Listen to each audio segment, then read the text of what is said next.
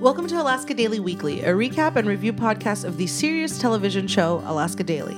I'm your not so serious host, Ali Liu, born and raised in Anchorage, Alaska, currently trying not to melt in Los Angeles with my partner and producer, Baldev Sandhu. Hello. Hi, Allie. Hi, Baldev. Today we're talking about episode 5 titled I Have No Idea What You're Talking About, Eileen. I had no idea episode titles could be that long. I had no idea that we could drink so much vodka this weekend. Yeah, well, we figured it out. I don't want to know if we can drink more than that. Yeah. I like I'm okay knowing that's that's the limit. I know, it was crazy. How was your weekend, Baldev? Whoo! you know what? Despite everything we're saying right now, it was really good. It was probably one of the best weekends we've had that was not in a big shirt. Friday night, we went to Taylor Swift dance night at the Avalon Uh-huh. with Jake Ban. Wow, Jake, look at how many fucking shout outs you get on this show. Five for five, Jake Ban, um, his girlfriend, and then JT. Excuse me, four for five, because the first one he didn't, and he was He- really oh, that's salty. right. He was really upset about that. That's right. Jake, you better be listening. He's definitely not. Um, he's not even responding to your text right now. Uh, he might be dead. We don't know. No, he's responding. He's finally responding now that I'm directly confronting him. I texted a cool picture to our, a cool, a fun picture to our group chat from Friday night, and no responses. And I was like, "Is he dead or does he hate me?" You have hurt feelings. I got her feelings a little bit, and then I 'Cause texted. you him. love that picture. I love that picture. Uh, Me and Jake are sharing a red scarf because it was Taylor night, and our friend JT she wore a red scarf for you know all too well. And then at some point in the night, me and Jake took it upon Took it. ourselves. You just took we just took it. Yeah, You took it and put it upon yourselves. Yeah, we wrapped ourselves Together. up together, and I, I took a picture of us, and It was great. You'll, if you follow us on social media, you'll see it for sure. Taylor Night was so fun. Thank you so much for taking us. I had a really good time. That was super fun. yeah, we pre-gamed at Jake's and just kind of like had a little Taylor party of our own and drank a whole bottle of vodka and Not just the two of us. It was there was six of us there, so Yeah. Um, you and I drank the majority of that bottle of vodka because when, here's the thing vodka and Topo Chico mineral water, it's like I don't even taste the vodka. And then I let Juliet take a sip of it, and she very well could taste the vodka. So we need to. that's right. She stuck to her wine. yeah, we gotta tighten it up a little Yeah, bit. yeah. I gotta I gotta put the bottle down for a little while. Yeah. Um, we got to the Avalon and it was just already packed. it was packed. Taylor fans are the best fans. Yeah, everyone was super nice. Very friendly night. So I heard someone say, um, this is what is obviously a guy was like, I feel like I'm in a vagina. Because it was like pink and glittery and, well, my vagina is not glittery. sure, and there was it was very wet because everyone was crying. No, that one girl was crying and she followed us around. that's true. There was Well, one no, no, girl. no, who, we're, we're, we're getting ahead of ourselves because first, you and Jake and Brandon, JT's husband, disappeared, left us alone to our own devices. that's We true. didn't even know you were gone, to be honest. And then you came back and you were like, come on and led us to the stage. Yeah, we the three of us went and took tequila shots. This probably happened a few times through the night, but the first time we took tequila shots, Jake is like, "We got to get on the stage," and we're like, "Should we get the girls?" And he's like, "We got to get on the stage." so were doing just were- fine without they you, were by they the were way. inviting people onto the stage. It's not like we got like hammered and we're like, "We're gonna fucking rush the stage at Taylor Fest." These three dudes. These three cis Wasted dudes. wasted cis fucking hetero dudes fucking storming the stage at Taylor Light. N- No, that's not that's not what happened. They were inviting people onto the stage. There was a hallway next to the stage. You could just walk on and off as you pleased. So Jake is like, "We got to get up there," and, and I was like, "Okay." And then we got up there, and he's like, "We got to get them up here," and I was like, "That's that's what we said the first time." Well, first you try to get her attention, which you failed at. Yeah, well, we were waving at you. I took a video of you guys and sent it to you. Sorry, I was on another. Nah, you were having a good time. I You were was being on Planet present. Taylor. Yeah. Yeah, no, and then and then you know we brought you up to the stage, and then there were sing-alongs. You took the mic from the DJ at one No, point. the DJ gave me the yeah, no, no, no, yeah, you didn't take slander, it from him. You didn't take it from him. defamation. You didn't take it from him. He gave it to you, and he let you sing, which was fun. That was awesome. And then when we got off the stage, uh, we were on the dance floor, and this woman comes up to us, and she is well, she's she's pretty young. She's, She, yeah, I don't. I feel weird calling her a woman because she was very she was, much a she, girl. was, she was for sure pretty young. Yeah, and she's she- crying. She was s- in tears. She was sobbing. First, she came up to me and she said, she looked at you guys, the three of you, our knights in uh, shining armor, and was Your like, night's full of tequila shots. um, and was like, "Are these your boyfriends?" And JT was like, "No, he's my husband." And then she probably started crying and then she started more. crying even harder because I guess the 45 year old man that took her there just left her at Taylor Night. And so this uh, sweet girl in bangs just like sees the three of us with our partners like jumping up and down and like having a great time. And she decided it would be a great idea to join us and then cry into all of our arms. Yeah, she cri- she took turns crying into the three of you, you, JT, and Juliet. You just nursed her for a little while. But the best ever was Jake Band came in and he was like, he looked around, he's like, how are you gonna shake her off? and I was like, I hate you. We're coming here without you. guys." so that was super fun. Um, and then we went home. went home I'm- Saturday. We're, we're lying. We did not go home. didn't go home. Okay, we went to a strip club. We went to a strip club. There's a strip club near our apartment called Plan B. yes, but it's false advertising because it's not even a strip club. It's a bikini bar. Yeah, it was. Look, it's really close, so we were like, Let's just go. let's just go, right? It's like it's like, Like we had a nice wholesome night, and then we were just like, we're not done. we're, And we're like, let's let's patron pa- patron patronize a local Patronize, establishment. Yeah. See, thank you. And, And we did. uh, and I regret it. I regret it instantly. You uh, Zelda s- stripper. Yeah, I I guess I zelled. You were out of cash. And so I zelled them money to get cash to, I guess, give back, but then I held on to it. So you just exchanged funds with a stripper. You didn't even tip her.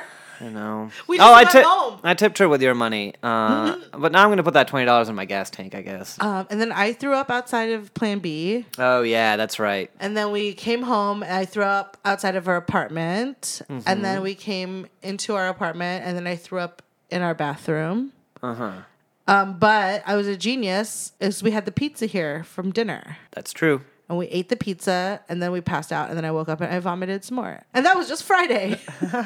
Saturday was more of a recovery day. We got to spend some time with our friends Anj and Chris who are getting married in India. Unfortunately, we won't be able to attend that wedding. Because we will be at my cousin's wedding in Phoenix, just as hot as India. just, But you can't drive your Toyota to India. no, we can't. And uh, if I skip my family's wedding, I think my family will be a little upset with me. They'll disown you.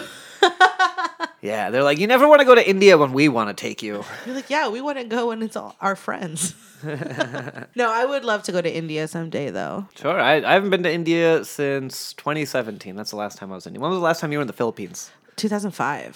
2005. I haven't wow. been to the Philippines since Almost 2005. 20 years. Yeah. It's been- It's been a while. I don't know the next time I would go back to. My brother is my youngest brother Ajit, whose birthday it was also this week. Right. Happy earlier in the birthday, week. Happy Ajit. birthday, Ajit. I think he He's the only one who is listens to our podcast. 25, Yeah. right? Yeah, he's one of the only people in my family who listens to this podcast. I think a couple other people listen because I was looking at the stats and it says that people in the United Kingdom are listening, and I do have some family there, so I have fucked men in the United Kingdom. Oh, so it could be equally likely that these men are listening to this podcast. They've kept up with you over the years. And they're like, you know what we want to do? We want to listen to the girl we banged and her boyfriend talking about the place they don't live anymore. The one that got away. She's his problem now. Happy to have it. Um, Ajit had a birthday. Uh, Michael Lou had a birthday. Happy birthday, Dad. I tried to call you. You didn't answer. Yeah, but yeah, so my brother Ajit, he's he's getting married, and they're like having uh, some kind of you know Engagement party, party, for yeah. his fiance's side of the family in India. Because she's from India. she is from India. All of you boys were born in America. yeah, we are we are what is called uh, ABCD, American Born Confused Daisies. Nice. which is hurtful. I won't say it's not hurtful to be called that, but it is They just- what it is. They just called me a fat bitch. I think I'd rather be called ABCD than a stupid fat bitch. Were your parents calling you a stupid fat bitch? I mean, like not in English, but it's nicer not in English. Yeah, so that's the the weekend wrap up. That's the weekend wrap up. It was so nice. I feel like you and I are always doing some bullshit, and it was nice to just take some time to like reconnect as people and not as like work partners. And Yeah, it wasn't there wasn't any like obligations, whether they were creative obligations, social obligations, family obligations, or work things. It was just like us getting to hang out. and spend time with people we like. Yeah. This weekend and last weekend. So Yeah.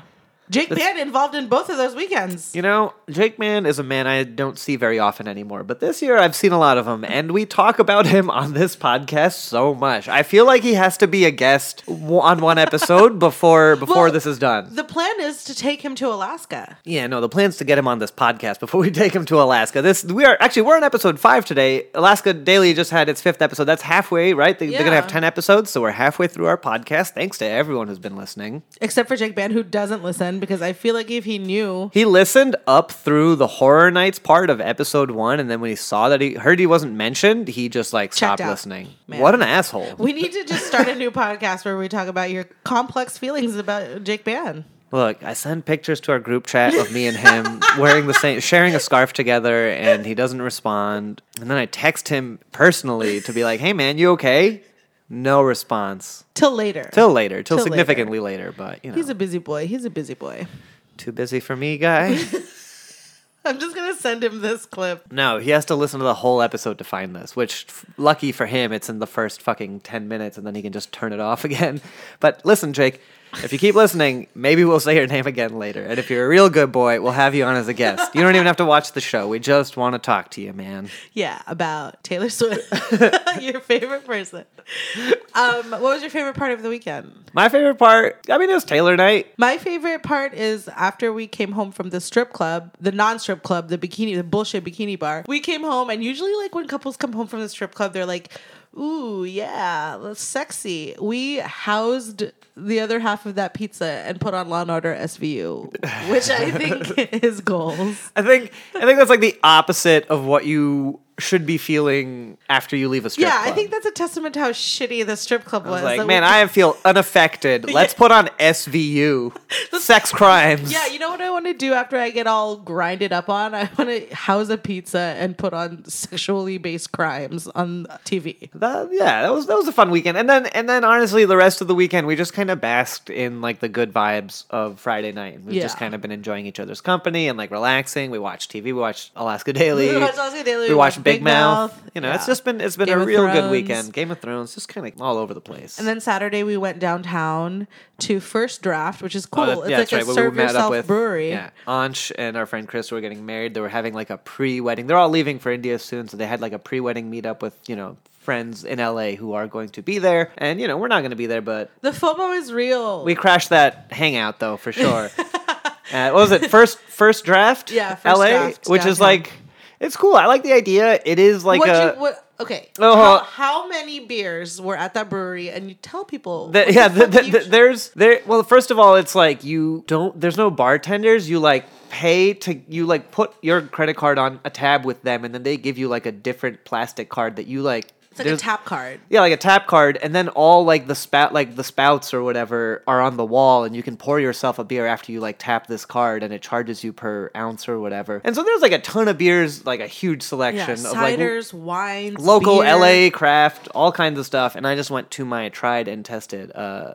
tried, oh, excuse me, tried and true Stella. I love Stella. Stella Artois. Stella Artois. Uh, I'm real fucking fancy here. It is my favorite beer. I had half of a dry cider, and then I, I was like, Ugh, Yeah, we were still a little hungover. I had my Food uh, was good, though. Had my Food was required two beers, as is customary anytime I enter an establishment that serves alcohol, hungover or not. I'm You're like, a I'm- two drink minimum guy. I'm a two drink minimum guy. Look, bring it on. But what I thought was funny about this place, and here's the thing, I liked it. I had a good time. The food was good. The Vibes were staff was good, friendly. Vibes yeah. friendly. But what I thought was really funny uh, was that they automatically charge a 20% gratuity on just like everything. Like if like any tab with them has a 20% gratuity You're added, literally serving yourself. which is funny because yeah, you served you you you pour your own drinks, and I was like, look, I would I.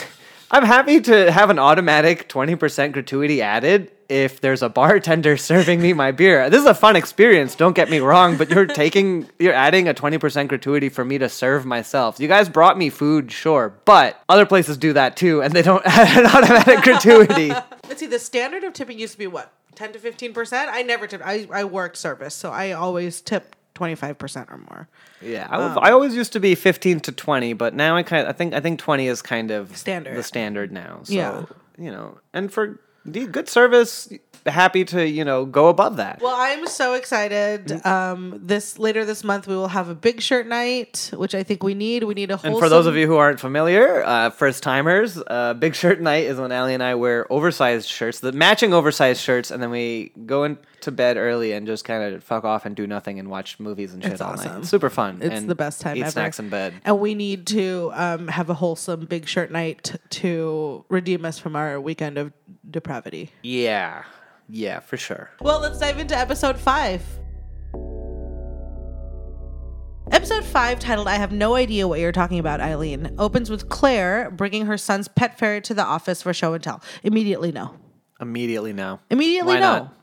What about dogs though? I, yes. So it's like ferrets. Rodents. What is wrong with people? I feel like we talk about this a lot on this podcast. Well, the, they the keep- little hands, Their right? hands are so Yeah, no, you disgusting. and hate it. ferrets smell like shit. What other animal? What? Okay, so dogs are acceptable in the office. Snakes. Snakes are accept. What? You know I love snakes. Okay, you love snakes, but does that make them acceptable to bring to the office? Yes. Snakes didn't bring a plague. It didn't bring the Black Death upon the world. Rats did. Yeah, but have you Rats, seen that movie mice- Anaconda? Yeah, that's sick. J Lo, so hot. And then also, I saw a TikTok recently where that snake was crushing that van. oh, and snakes on a plane. Snakes Cinnamon- on a plane? Yeah, snakes are dangerous. I don't like. like let's snakes. let's I- watch out for snakes in the office. I like snakes. Um, cool. All right. Yeah, sure. snakes are cool. yeah. So Claire, Claire has this ferret. You know, people are not happy about it at first, but she's got. Yeah, it. She's like like, she- she's like, I've, I've got it for my son's show and tell. I need to drop it off at his school later, and then she puts the case by her desk. And then meanwhile, Eileen and Roz are working on tracking down Ezra Fisher and Riga Horn, which are the two names that they found on that unredacted police list that Chief Connors gave them in the last episode. And Eileen gets sidetracked because she hears that General Green, who is now actually Secretary of Defense. Is visiting uh, mili- uh, Air Force Base in Alaska. What's what's it called? Um, in the episode, they call it JBEM. Right. But in real life, it's the um, Elmendorf Air, Air Force Base, J Bear. Jay Bear. Mm-hmm. Yeah. So they, they, they he's, he's visiting Jay Bem uh, to give a speech, a surprise speech, like all of a sudden, and so she's immediately like sidetracked. Yeah, and she's like, not- something's wrong. Her her spidey sense goes off, but also she kind of abandons the story she's working on, which is With like, Roz. With Roz, Yeah. which like Roz kind of absor- she's like happy to pick up the slack and like do it on her own, but like it, it just I think it's like a bad telling of Eileen that she's kind of willing to just kind of jump ship when she feels like something more important is there, which is what everybody thinks she is there for anyways. And she immediately confronts Stanley in his office and he's talking to Austin who normally covers the the military base cuz he has connections there and she's like I need to cover this and she's like very aggressive. Very aggressive. And uh, and Stanley's like, no, Austin's covering it. He covers the military base. And there's a And she- conflict of interest here because you and the gen, you and the general again now Secretary of Defense Lee or Green have a contentious relationship, and I don't want the story to be about Eileen Right. causing a ruckus like Well, at and the base when he's giving a Eileen- speech. Eileen says something shitty. She's like, um, it'll be a better story if I do it. And Austin's like, what the fuck? And she's like, no offense, but like offense. Yeah, like that's pretty shitty, and she's just saying that to get her way. And then like Stanley's also letting Yuna go with Austin because Austin's like she needs help, kind of regaining her confidence. yeah, let after her the- draft off of me for a little bit. And then and then and then Eileen's just like you know if you want to get laid, Austin, just bring her to the movie theater. He's like, are you serious? She's just like g- below the She's belt. relentless. She is. I do like her a lot. yeah, it is. And y- and you can just immediately tell that Eileen is not gonna take that lying down. Like she's she's No. she's got some fight in her. So we'll s- we'll see what she does. You know, Uh, so while Eileen is on Webio, looking up the general, looking up the general and what he's doing, Roz uncovers Ezra's domestic violence case and figures out who prosecuted him. So then she and Eileen go to court. Yeah. So this Ezra guy, he has a DV case, right? And Yeah. so that's like bad Domestic sign. violence. Yeah. Yes. Yeah, yeah. Look, I've been watching some SVU. I've been watching some Alaska Daily. So they they they figure out that uh, Ezra's being prosecuted by this guy ADA Barnett, uh, and they realize that he's in court that day for a different case, and so they go to the courthouse to track him down and see what they can talk to him about. And meanwhile, Austin meets with his military contact at another restaurant, which Buldev pointed out is another rustic and very Alaskan establishment. They try real hard to make every establishment they go into. It's like wood panels and like log cabiny, and there's like Christmas lights or Yeah. whatever, and It- like it's- totems. It's so funny. It's like the way that because there are establishments like that. I mean, look And up then there's- Gwenny's, Coots, and like all- you know, Snow City. Like it's crazy. It's but it's not all it's not the design of Alaskan establishments. Like Some of them are just regular buildings. yeah, it's just like regular. They're just like Southside Grill. That just looks like a classroom. just regular. classroom that got turned into a restaurant. Like Yeah. that, like that's that just looks like a regular It's place. the fluorescent lighting and, and the bl- like the faded blue carpet. yeah, yeah, yeah. There, there's probably more like Alaskan looking buildings in this show than, there, are, in Anchorage. well, that's what happens when you film in Canada. That's true. you can make it look like whatever you want. Industry secret, they're actually shooting most of the show in Vancouver. So um, while that is all going down, my worst nightmare, Claire loses the ferret in the office, and Bob rallies everyone to help find it. Which Yeah.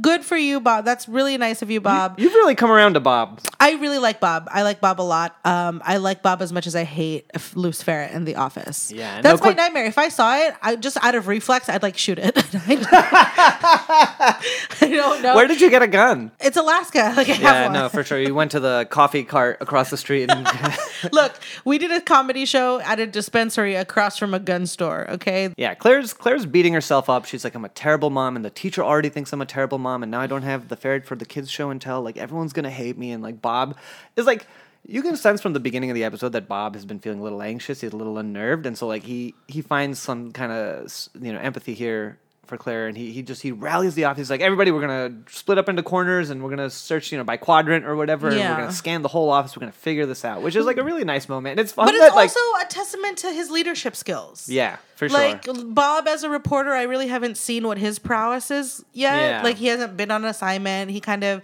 plays politics, you know, Yeah. and he's but but he in the last episode we saw how much pride he takes in his work and he has integrity and he, supports his he supports people. his people. Yeah. Yeah. So I really like that. Yeah, And- that was that was good for him. I really like that. And you know, while all that's happening, Eileen and Roz are now at the courthouse and they're watching ADA Barnett uh, work in the court. He's working on some other uh, domestic violence, tr- uh, you know, case.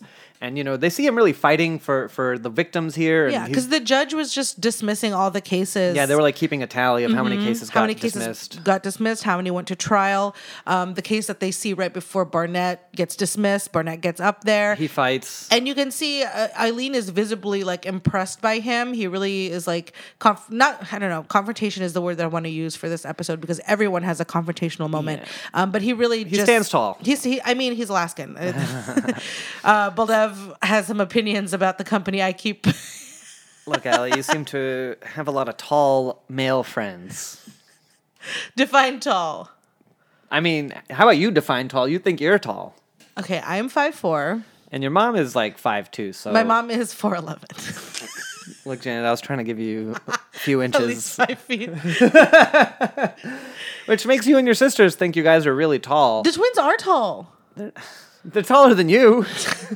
A lot of the guys that I grew up with are like six five, six four, six five. I'm 5'11. I thought you were six feet tall. Divorce. I knew it. I knew it. Point Ooh, proven. height supremacy. not good. Not a good look on me. We thought we both thought Adam was hot. Yeah, we thought he Like, was hot. tall. Yeah, he, he's he's like an attractive dude, you know, and he's like he's like a, he's proud and you know he's he's just like a good. He's fighting the good fight, and Eileen and Roz follow him out of the courthouse, and they, he takes them to their office, and you know he tells them about Ezra. He tells them he's like a bad dude, and he like says all the right things. Like, does. He, comes across as a very compassionate, caring person, which you know- Advocate for for women. yeah, yeah, and Which now- is always a red flag. yeah. Any any man advocating too hard for women is no, probably- any guy who talks about advocating for women right, right, right. ad nauseum, he's a lot of talk and while just yet we don't know if he's done anything wrong like it's a lot of talk it's a lot of time. which yeah red flag back at the office at the daily alaskan bob and claire have a moment like they've both just kind of given up they're defeated they're like sitting on the floor The against the, office is desk. torn to shit. yeah and It was a full day's effort Yeah. looking for this fucking ferret. and nothing and so it's it's somewhere and claire feels terrible and bob you know he comforts her and he's like you know for what it's worth like you're a good reporter and you know claire appreciates that and you know they they have a moment they connect and she senses that he's been a little anxious they talk about like you know i don't like the mess like bob bob gets very anxious when things get messy and so then Right. claire says so you must really love having eileen around they love to talk about Eileen. They- really love to talk about Eileen because she's an icon. Um, She gets she gets under their skin for sure. Uh, and you know, Bob says like, yeah, she she does, you know, get to me, but I I try to hold it together, and then and then he reveals that just between them, because this is a recent development in Bob's life that his wife Colleen has uh, become Fallen sick ill, yeah. recently, and he's not handling it very well. She's handling it, but he is kind of falling apart, and you know, Claire just kind of says, "We're here for you, you know, whatever you need." Absolutely. Claire, judging by what we saw of her husband in that episode with the arson, things at home are probably not great. Yeah, if Claire feels this frazzled and beat up over this, like she's pro- like home life is probably not going too great. After that, uh, Eileen and Roz now meet with Taylor, who is Ezra's ex, who is uh, being represented by Barnett in this domestic violence case, and she also says a lot of things about Ezra which are not very good. Like he's a very violent guy, angry guy, mean guy, just generally Very mean when he's drunk. Yeah, bad Not guy. a good guy. So then the next day, Eileen has Roz drop her off at the military base so she can cover General Green and sends Roz off on her own to talk to Ezra. Now, this moment is so funny because Eileen's not driving. yeah. Maybe another thing Eileen and I have in common. we are passenger princesses. She picks up Eileen at a coffee shop. Eileen has two cups of coffee, and Roz is like, Is that for me? And she was like, No, uh, it's morning, and I got two. And she hands her one. She's again, like, very glib.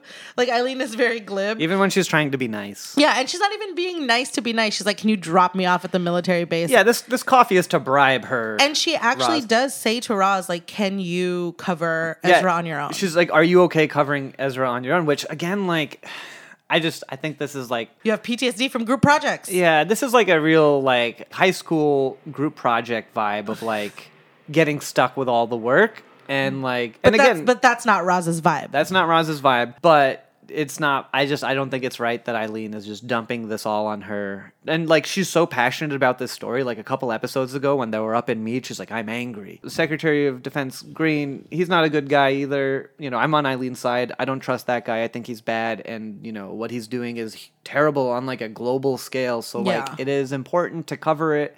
Well, it's important to remember that the whole reason why Eileen is in, was investigating the general at the time, now Secretary of Defense, was because she was doing research on him for selling arms to foreign, like to dictators. Yeah, to dictators to overtake their countries. So it's like not a good dude doing pretty evil stuff. and she's really fixated on it because, like in that scene in the office where Eileen is webioing, um, uh, Roz comes up and she was like, "It must suck, huh? Not being able to Do a story on that- your own that you can cover completely." that you're passionate about. Yeah. And Eileen's just like, man.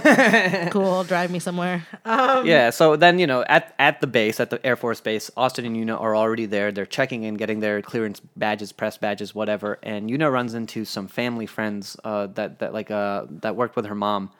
And she asked them what they're doing here. And, you know, they, they seem pretty sad. They, They're a little- very, very uneasy and sad and don't want to be there. and they s- they reveal they also reveal that their son Greg Choi, who i- is a pilot for at this base, hasn't they haven't heard from him in a week, which is unusual. Yeah, it was his mom's birthday and he never called and he always calls. The dad says even when he was in Iraq, he would call. And what I love about this whole exchange is one, there is a huge Korean community in Anchorage. There really is. And so wh- when Yuna sees them, there's that familiarity of, you know, like, oh, I know that person. I'm going to go say hi. She worked with my mom. And then they Yeah. get this, you know, weird bit of information that kind of fuels the rest of the episode. How how long would you have to not communicate with your family for for them to think something was wrong? today, one day. daylight, sa- did I die in daylight savings? Call One- me back. Uh, Yeah, I, I mean, I haven't spoken with my parents. I- Like I spoke to them on the phone like a week ago, and I feel like I I called I call them about once a week, maybe once every ten days, and I text them. We're in like our family group chat, like I don't know, maybe once every three four days. I talk to my family every day, all day long, on these heinous group chats that exist. I have a group chat with my f- my immediate family, a group chat with my twin sisters, a group chat with each of my sisters, a group chat with my cousins, a group chat with my cousins minus the one I don't like, like group chat with my mom and my sisters, group chat with m well, I'm not in a group chat with my dad. He doesn't. You guys remove your dad from all the group chats, J. Lou girls only. but what about Emlu? He didn't call me back on his birthday. Uh, Happy birthday, Michael Lou. yeah, happy belated dad. Yeah. So then, But it was also very important to note that when Austin went to go talk to his um, contact at the base, they specifically said Eileen Fitzgerald better not be in attendance. and guess who shows up?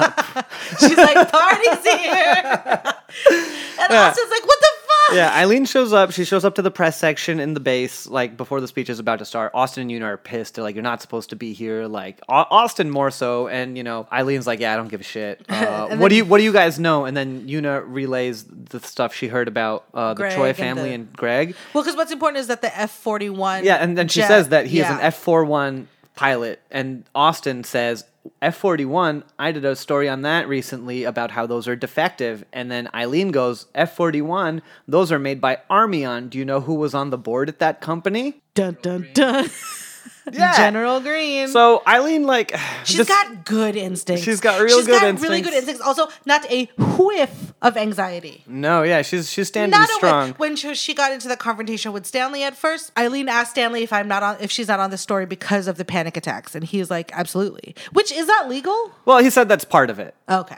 like he's like I don't like the panic attacks in addition to everything else make you a liability Yeah. on something this high profile And just like straight up uh, which, insubordination. which and here's the thing like Eileen works for the paper she can't make the paper look bad so if she shows up and has a panic attack if she shows up and confronts someone and makes a scene like that does make the paper look super unprofessional Right. and like and, and people already don't take Eileen seriously at all seriously at because all. now what happens is the general gives like some bullshit speech to kind of like rile up the you Well, he know army. panders. He panders because here's the thing: he is there for something suspicious. Like we can Yes. feel it, you can feel You it. can Eileen's feel it. instincts are right. It's all coming together, and then he comes up on stage and he just is like, Whoever holds Alaska holds the key to the world, and we plan on holding on to the Alaska. world for another 155 years. Like you guys are so important, Yeah, a and lot which of- they are. They are. Which Alaska is important, and he is not wrong. Like at the Alaska Air Force Base, they can be anywhere in the northern hemisphere in under 10 hours. Yeah, and that's huge. But he's like using, he's presenting that information in a way to like keep everyone like docile. Right, You and, know, and like making it pr- and pretending like it's some routine visit. yeah, like so you know. Then the Q and A portion starts, and Eileen immediately just stands up and she's like, "Do you know about Greg Troy, who was a pilot here at this base, who flew an F forty one that crashed? And there was a r- story recently that these are defective, and you were on the board of that company. What do you have to say?" And then he's just like, "Hello, Eileen.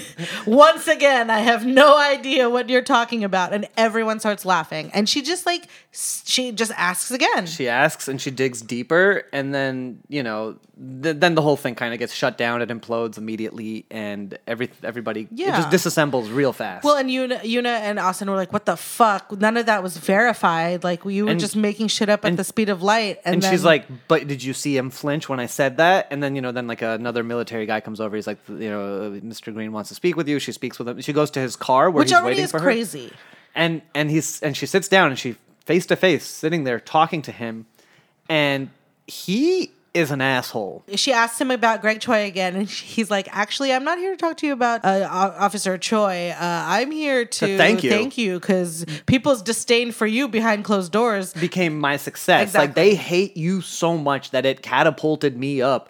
And then she talks about her book that she's still working on writing about him and all the evil shit he did. And he said, if you write that book, it'll make me president. Now the key takeaway here is that he didn't deny the allegations that she threw and towards just him. the gaslighting Yeah, super gaslighting. and he didn't deny any of the allegations he just talked over them he belittled eileen he talked shit about the paper and this is when i was like okay here's an eileen redemption moment where she said you know i delight in very few things other than someone uh, I'm butchering." underestimating underestimating the power of, Of a a local, local paper. Because he's like, she's like, you and your halls of power. You know, you might have so much but Access. access, but a And local proximity. a local paper is closer to the truth, and so like that kind of like integrity like really shines through, and you kind of forgive her for all that insubordination, which like she will get in trouble for later, but right now you're like, fuck yeah, Eileen, and while all that's going down roz looks through barnett's records and reaches out to the women he represented just to see if there's a pattern of him having inappropriate or sexual i guess it's all inappropriate if it's sexual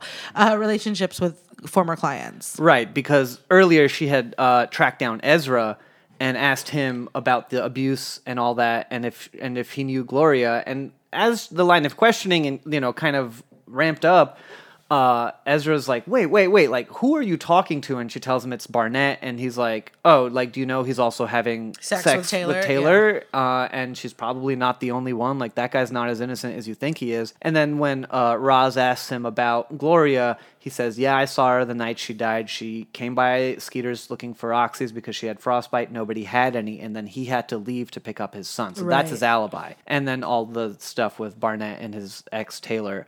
So because of that, Roz is now looking up his old records to contact these women, and then as she gets Just out, doing of, her due diligence. yeah, and then she steps out of the office, and then she looks on her phone and sees that like Eileen has essentially become memed. Like it's just a clip of like It's just literally the general going like, once again, Eileen, I have no idea what you're talking about. Hello, Eileen. and then just like everyone laughing, and there's like a laughing emojis, and like it's like Eileen destroyed or Eileen something. gets slammed or some clickbait bullshit like that. Oh man, yeah. So then now they're back. You know, now Eileen. Now everybody gets back to the office, and you know, Austin is like pissed. Like his contact at the base chewed him out, and like is like, I can't believe you let that happen. And you know, and and he's mad at Eileen about this, and Eileen goes, but he didn't deny the allegations, and Austin goes, but he didn't deny the did deny it, allegations. yeah. So now everyone's kind of like getting on board with this. Um, And he just uh, tells Yuna, you know, like follow up with the Choi family. We need to get as much information as we can get. Yeah, and then Eileen has to speak with Bob and Stanley now, uh, and Aaron Pritchard because this is a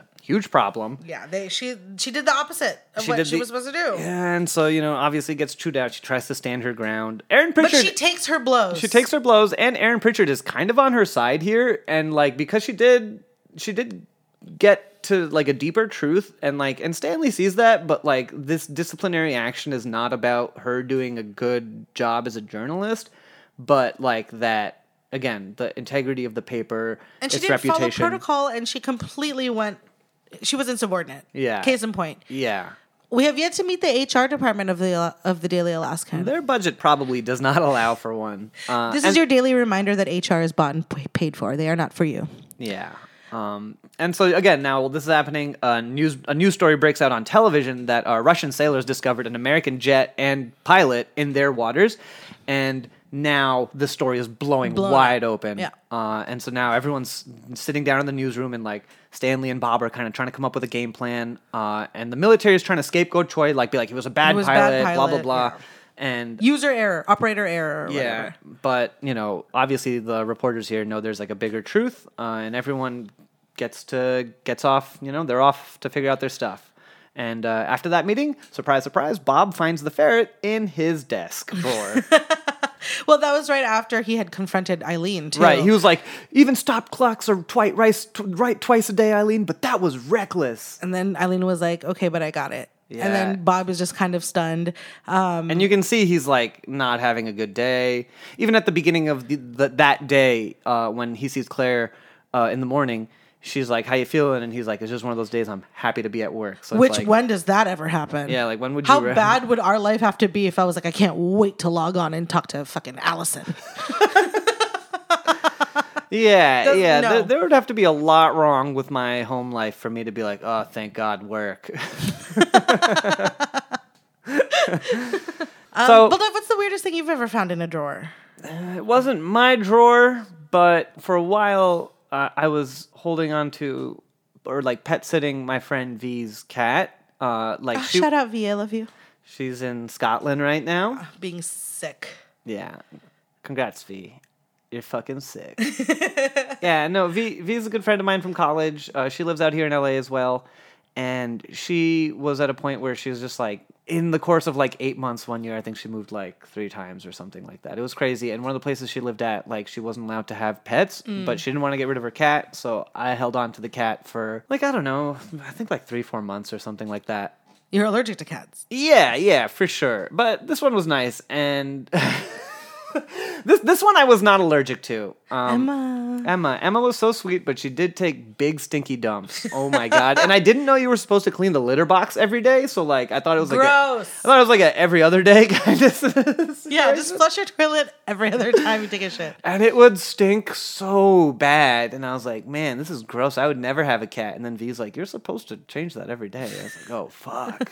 So then what did you find in a drawer? So yeah, no, no. Well, well, one day I couldn't find Emma, kind of like how Bob couldn't find, the, ferret. ferret. and the ferret's name was Harry Potter. So that nobody could find the ferret. I couldn't find Emma, uh, but I was like, whatever. Like she's around. Like she turns up. She's maybe under the couch or something. I heard some like noise coming from my roommate Dave's room, uh, but he wasn't home, and it like sounded like the cat. But I was like. Mm. And I like I I don't like to go in people's rooms. Sounds like you just wanted to go into Dave's room, actually. Look, Dave has an Oscar, and I was like, I'm gonna look at it.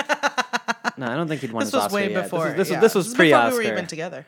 This is pre-Oscar, but around the time. Da- now I have to say, uh, my old roommate Dave Rabinowitz, he was uh, one of the writers of the movie Black Klansman, and at that time he was he would just hole up in his room and write. So if you want to know how you win an Oscar, You what- hole yourself up in a room. room and you write on a Friday night while me and our other roommate Jeff were getting wasted. We would just like go out. That's why you and Jeff don't have Oscars. yeah, it's true. It's true. We, that's why we don't have Oscars. Like me and Jeff would just like go out and then like come home like super drunk and like play music super loud in the living room. And Dave is just like writing. So if you want to know how you win an Oscar, it's not by getting drunk on the weekends. It is by staying home and writing. So Maybe we take that advice. maybe we stopped hanging out with Jake.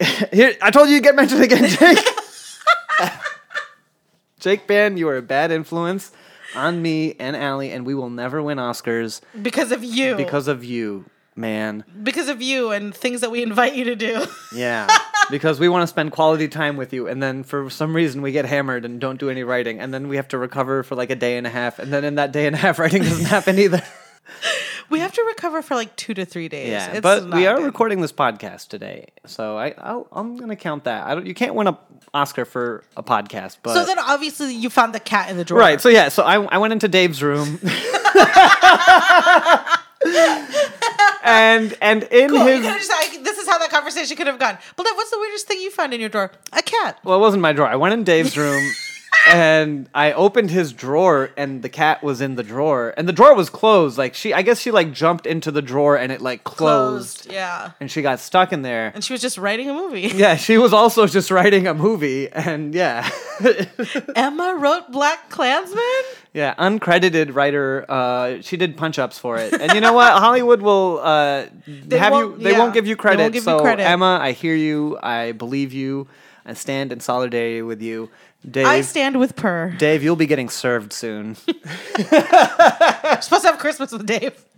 Good thing Dave doesn't listen to this because he's too busy trying to win another Oscar. Um, so yeah, um, after Bob finds this ferret, another, uh, you know, Roz is in her office, and she gets a phone call from a woman named Liza Peters, who was one of the women that uh, Roz was trying to reach out to that didn't answer, and she left a message or whatever.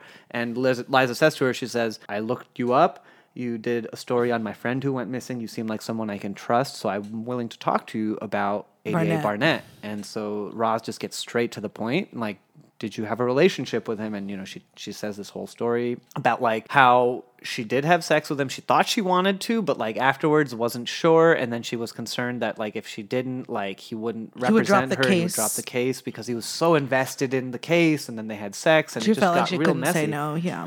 And Liza did say that there are other women as well. So after this phone call, we follow Yuna, who goes to pay the Choyas a visit at their home. And they tell her that Greg, their son, was a really good pilot who had concerns about the jets. So the way that Yuna approaches them, she's very respectful as always. They answer the door and she's like, I would like to talk to you about Greg. And the mom, you can tell, is like really upset. The dad doesn't really want to talk. Yeah, they're And like, "Are then- you here as a reporter or, or as, a friend?" And, she, straight up says, I'm here as a reporter. And she tells them, you know, they are, I know your son was a good pilot. They are trying to blame him for this. yeah, because that's the thing. The, the Choys are like concerned because their son is getting just like smeared all over the media by the government, and so they they're scared that you know Yuna has intentions to do the same essentially. But she's like, "No, like you can trust me. I'm trying to find the truth here." And then they tell her like, "Yeah, he was a great pilot, and he had some concerns about the oxygen systems in the plane."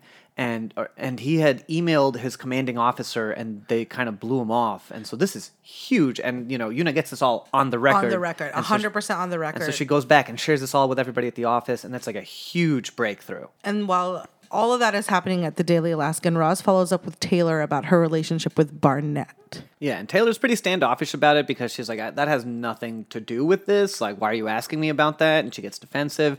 And then Roz says, You're not the only victim of abuse that he Manipulative. manipulated into a relationship. And, you know, and She's then, affected a little bit. So she she stops and she turns around and is like, mm, "Man, that's not good." And then uh, you know she softens a little bit, and Roz asks her more questions about Gloria and if she thinks Ezra maybe killed the guy. Sorry, if Ezra killed Gloria. Taylor says that he's a violent bad guy. but he did in fact pick up his son that night. So she validates his alibi. His alibi. And Roz is brave. Roz straight up asked Ezra, Did you kill Gloria? And he was like, No. Yeah. And so now this is Taylor who hates him, who would have every right to, you know, bury him, was like, He's a piece of shit, but, But he, he, didn't was kill with our Gloria. son, and He was I, I with- trust our son. And then from there, Roz goes to Barnett's office to confront him, and he's like, Taylor already called me. I know what this is about, and I'm really disappointed that you're doing this. Again, he uses the right language. He's like, I, sub- I date, I don't date victims, I date women. Yeah. Strong, powerful, complex women. We spend a lot of time together. Feelings develop. I always report my relationships to my superiors. and nobody could care for these women more than me. Like the ultimate form of caring for their case is to be in a relationship with them, I guess. And then when the case is over, what you're not in a relationship with them anymore. Like that seems pretty shady. It's like so gross. And it's what's so annoying is that he could have just go date women who aren't his clients that he's representing. He's like a handsome lawyer. yeah, and it's this is like a pattern, Yeah. and so it's pretty it's pretty ugly. And she's like. The story I'm writing is that you prey on victims of abuse and manipulate them Into relationships into with you." relationships with you. Do you care to comment? And he's like, I just did. She's like, peace. all right, gonna write the story. And so, like, in the process of this main story of Gloria's murder, like, they are just uncovering so many other it's a things series. uh, that are just corrupt and wrong in Anchorage and just the system in general. Alaska in general. And so they're really dismantling a lot of stuff episode by episode, which is, you know, that is how you get to the main point. Like, Glo- Gloria's murder does not exist in a bubble. Like, there are so many, we are seeing there are so many conditions and systems in place, you know, that allow stuff like this to happen, that encourage stuff like this to happen. Well, regard whether it's Gloria's case slipping through the cracks or an actual cover up that's happening, like there are so many pieces. Um, it is a huge murder is a huge story. Yeah. um, and you you see everything that's at play that um, lend a hand and all that. So this episode there was a lot of confrontation. Have you ever found yourself in a situation? Are you good at confrontation? I I hate confrontation. I am so non-confrontational. Now that won't you know once I hit my limit, like yeah, I will confront and you know if especially if it's like something I think is right. But I, I try to avoid confrontation at like all costs. I don't. Oh yeah, I mean, I'm a squeaky wheel. I've always been a squeaky wheel. My best friend Jessica and I are the same. Again, uh, another reminder that your HR department is bought and paid for. They are not for you. Um, work, school, play, home, like see something, say something was really drilled into us. Yeah. So I, I, I- I read this book called The Art of Nonviolent Communication, which should mm, help me i guess but um, i'm also filipino and english is my second language so a lot of the translating that happens is is just really blunt yeah. It's like very direct. yeah The kind of subtle, nuanced way people talk to kind of dance around a topic. yeah i would be like where were you last night?" just right away wow you were supposed to meet me at my house last night why, why weren't you there Yeah, so uh, not not huge on confrontation, but there's a lot of confrontation in this episode. I mean, I, I have become how do you handle it when someone confronts you I tense up real fast and start sweating. you also get defensive I do get defensive. depending on what the who and what Yeah, where when I will. and how. Pro- I will probably get defensive first, if I'm being honest. I will. uh, I'll tense up, get sweaty, and then get defensive uh, because it is. it's just it's uncomfortable It's yeah, it's hard being confronted. It's hard to be told that you did something wrong, uh, especially like you know if you know you did something wrong. You know, why does that make it hard if you already know you did something wrong you just take the hit Yeah, it's hard. It's hard to take the hit. Like, I guess being defensive is a way of being like, "Look, I get it, drop it." But like, that's not helpful to the person that's confronting you over something that you did to affect them, right and that's not fair. It invalidates people's feelings. Uh, it creates confrontation, and it is not uh, productive for any kind of healthy communication. There are versions of confrontation that are healthy. And Oh for yeah, me, co- no, for me- confrontation can be healthy. Defensiveness is right. not. When I am confronted by someone who I've slighted, even unintentionally, I like to be confronted because that means they respect me enough to tell me that there's a problem. I cannot function in ambivalence. Mm-hmm. I would rather someone tell me, hey, you did this and it upset me. Yeah, it make it, it- it is nice when things are clear. Yeah. Uh, living in that kind of unknown is just it, it- It's it- torture. it's, it is anxiety inducing. Yeah. So I, again, like, I would much rather tell someone I'm upset with them than have them feeling bad and not knowing what's going on. But again, it's like you pick and choose who you do that with, you know? Are there any times that you've regretted confronting people? Oh, yeah. What's what's one? I was, I guess we could talk in Alaska. I, in my previous relationship, I was cheated on a lot, a lot, a lot, and I confronted a lot of the women who I was cheated on with when I should have confronted my boyfriend at the time. Like those in those instances of me confronting someone and like, what the fuck is wrong with you? Why would you ever f- hook up with someone else's boyfriend? I should have been saying, what the fuck is wrong with you? Why are you hooking up with other people while you're my boyfriend? Yeah. misdirected confrontation. Yeah. I mean, but that's like it's just like white hot rage at that point that like you can't even control it. Yeah. Yeah, it's hard. And it's also like fueled by like drunken nights, seeing some girl I know I was cheated on with at the bar, like having a great time. And I'm just like in a stand. I just, I would just walk up and be like, hello. yeah, I'm so sorry, baby. I'm sorry that happened. it's okay. Well, at the end of this day, back in Alaska Daily, Claire thanks Bob. You know, Claire and Bob are leaving the office, and Claire thanks Bob for his help with finding the ferret. She's just like super grateful and appreciative that he rallied the office behind her, and you know, she just like really appreciates that. She, it meant a lot to her.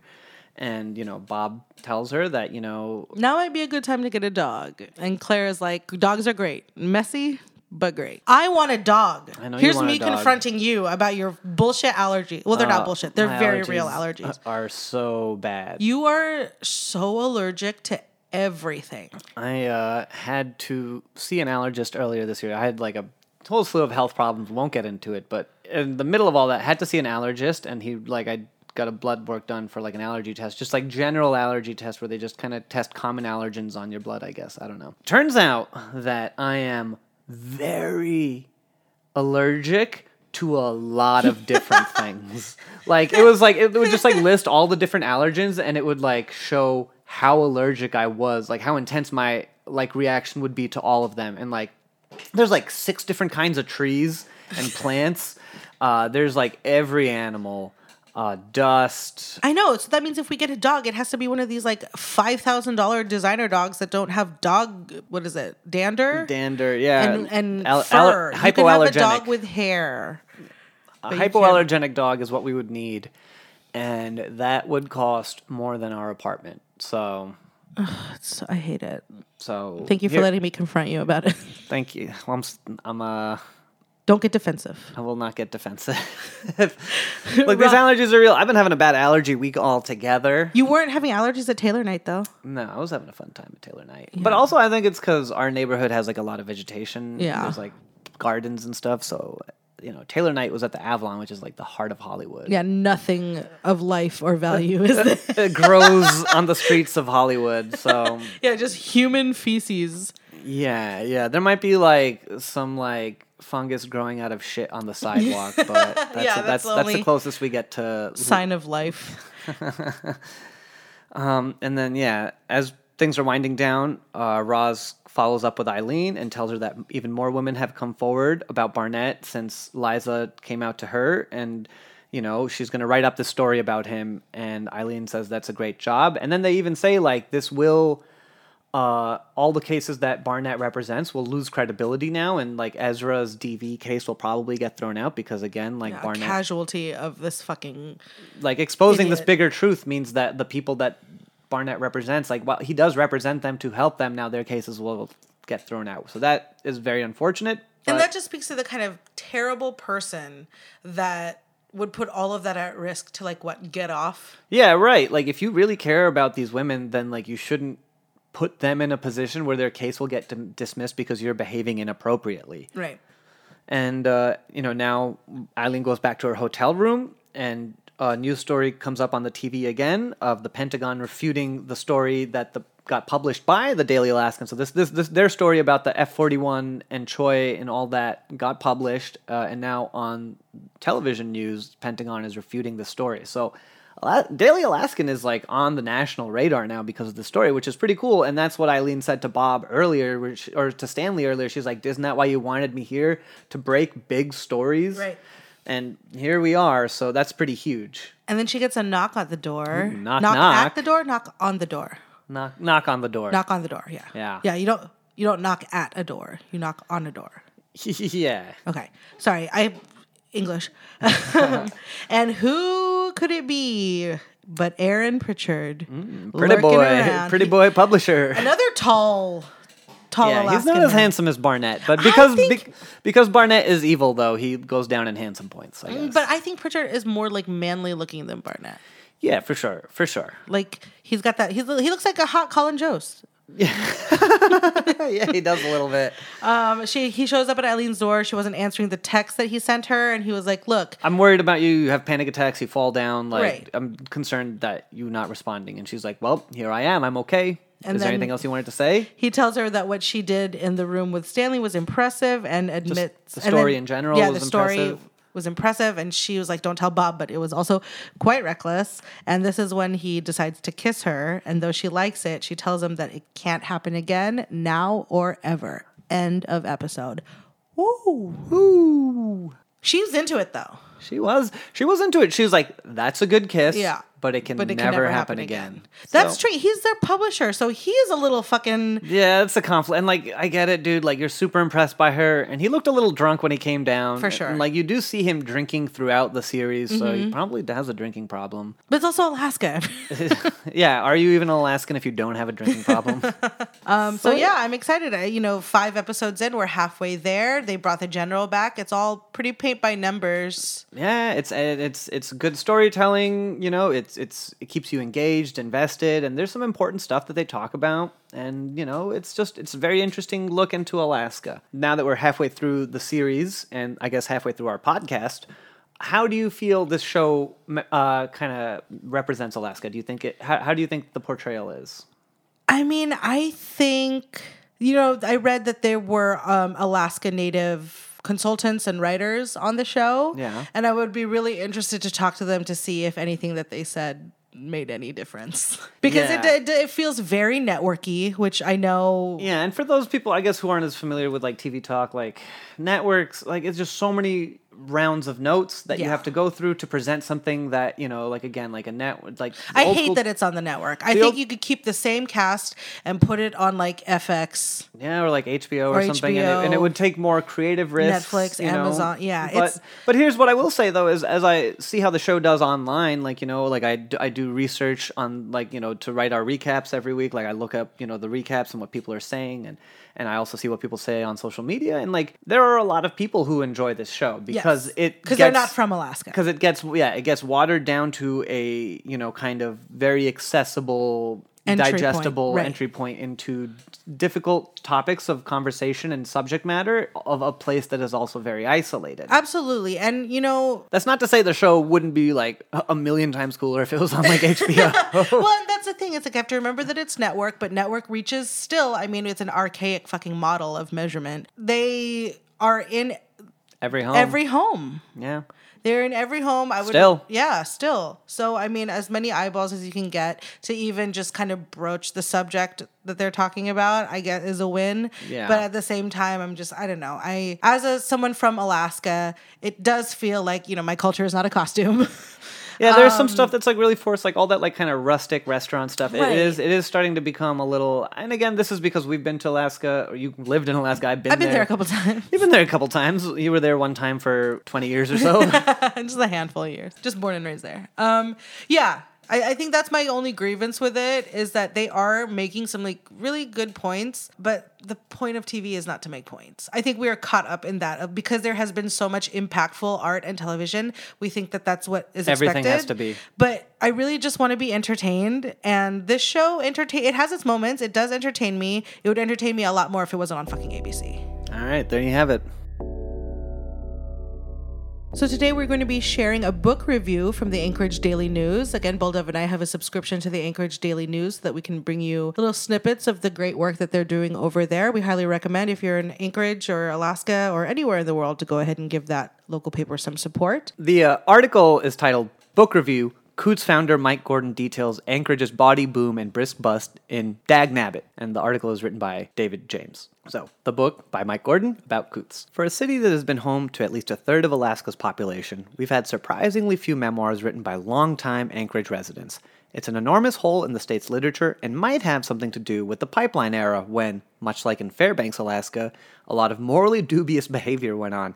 And since some of those at the center of the melee have gone on to become respectable citizens, there are reasons for many to keep mum. This isn't a problem for Mike Gordon. The founder of Anchorage's beloved Chilkoot Charlie's nightclub, popularly known as Coots, had a front row seat for the madness that swept over Alaska when oil was discovered, and the newly minted state was suddenly awash in money and opportunity seekers. Gordon, who was already here and who isn't the type to let an opportunity slip by, rode that mad wave from start to finish and was one of the few to come out of the other side still afloat. He did enough things right to accomplish this, but also made plenty of mistakes that easily could have sunk him. Over the course of two memoirs now, he spilled a story that captures the colorful reality of Alaska during the boom of the 1970s and the bust of the 80s, and that's just part of what he covers. He's had one hell of a life. I've never thought about Coots's place in Anchorage's history, and yeah, I mean it's like a staple, and it was there during you know kind of like when we were talking to Steven Alvarez a couple episodes Right. ago. He was like, you know, a big reason why the arts community, arts. fine arts community in Anchorage is so you know s- established and strong is because of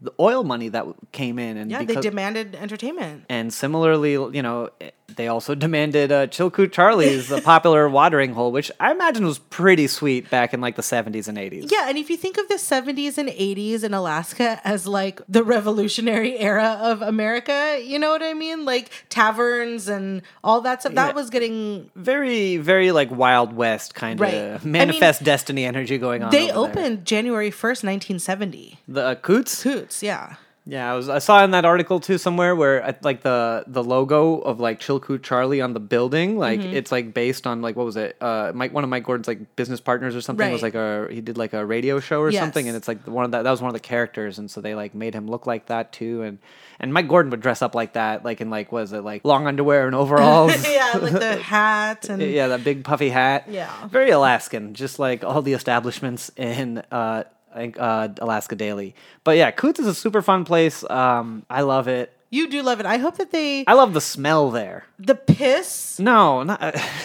Not it. Look, I look. I have that picture of the piss still on my phone since our last conversation, but that's not the smell in Coots. I don't even know what it is. I can't describe it. Is it hard work? it's like sma- hard yeah, work and yeah. a night off. Yeah, for sure. It smells like some fucking hard-working men fucking blowing off steam. Sounds like you want to be blowing some hardworking men. Yeah, I'm helping them blow off some steam. yeah.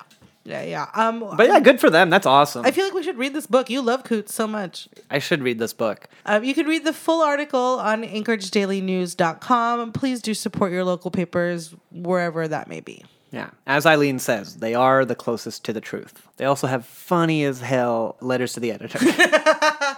and uh, before we get out of here, uh, we'll do some predictions for the next episode and the rest of the season. What do you think, Allie? I am waiting for a for a confrontation between Bob and Eileen. I am waiting for that. You think it's going to blow over?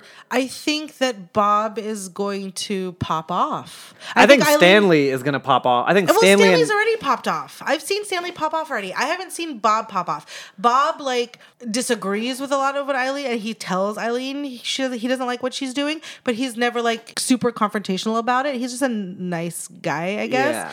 Yeah. Um, but I think Eileen is gonna do or say something out of line, out of pocket, and Bob is gonna be like, "I'm sick of you."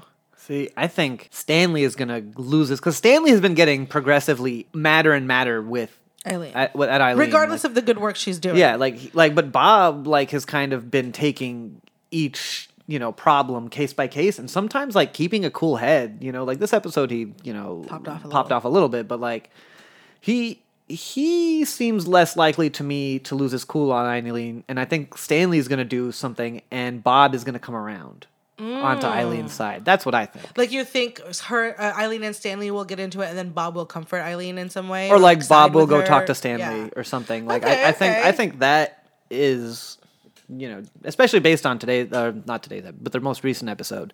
That's what that's what I think. I also think Eileen and Pritchard are gonna bang hard. Yeah, Eileen's gonna own the paper. and then they're going to be like corruption, reporter seduces publisher. blah, blah, blah, blah. Because then also, I don't know what Pritchard's intentions are. He might be working for the government. That's true. He might be trying to like suppress Eileen by Yeah. like getting closer, like keep your enemies closer, kind of a thing. yeah, absolutely. So that you can't entirely trust him just yet. I also I don't know like I'm not invested in Yuna and Austin. I don't really care. I Really? love I love Yuna. I like her a lot. She reminds me of my sister a lot. Um, yeah, she does remind me of Danny. yeah, she reminds me of Danny and the way that she looks. Like if Danny were Korean, that's what Danny. Would Yeah, it's it's like it's like her facial structure, yeah, like and even her like little expressions and and her hair and like Yeah. the energy, just like just yeah, generally like Danny in a Korean body. Um, yeah, I like Yuna a lot. I, I I predict that Yuna will be like Austin. I'll sleep with you if you take off that hideous necklace.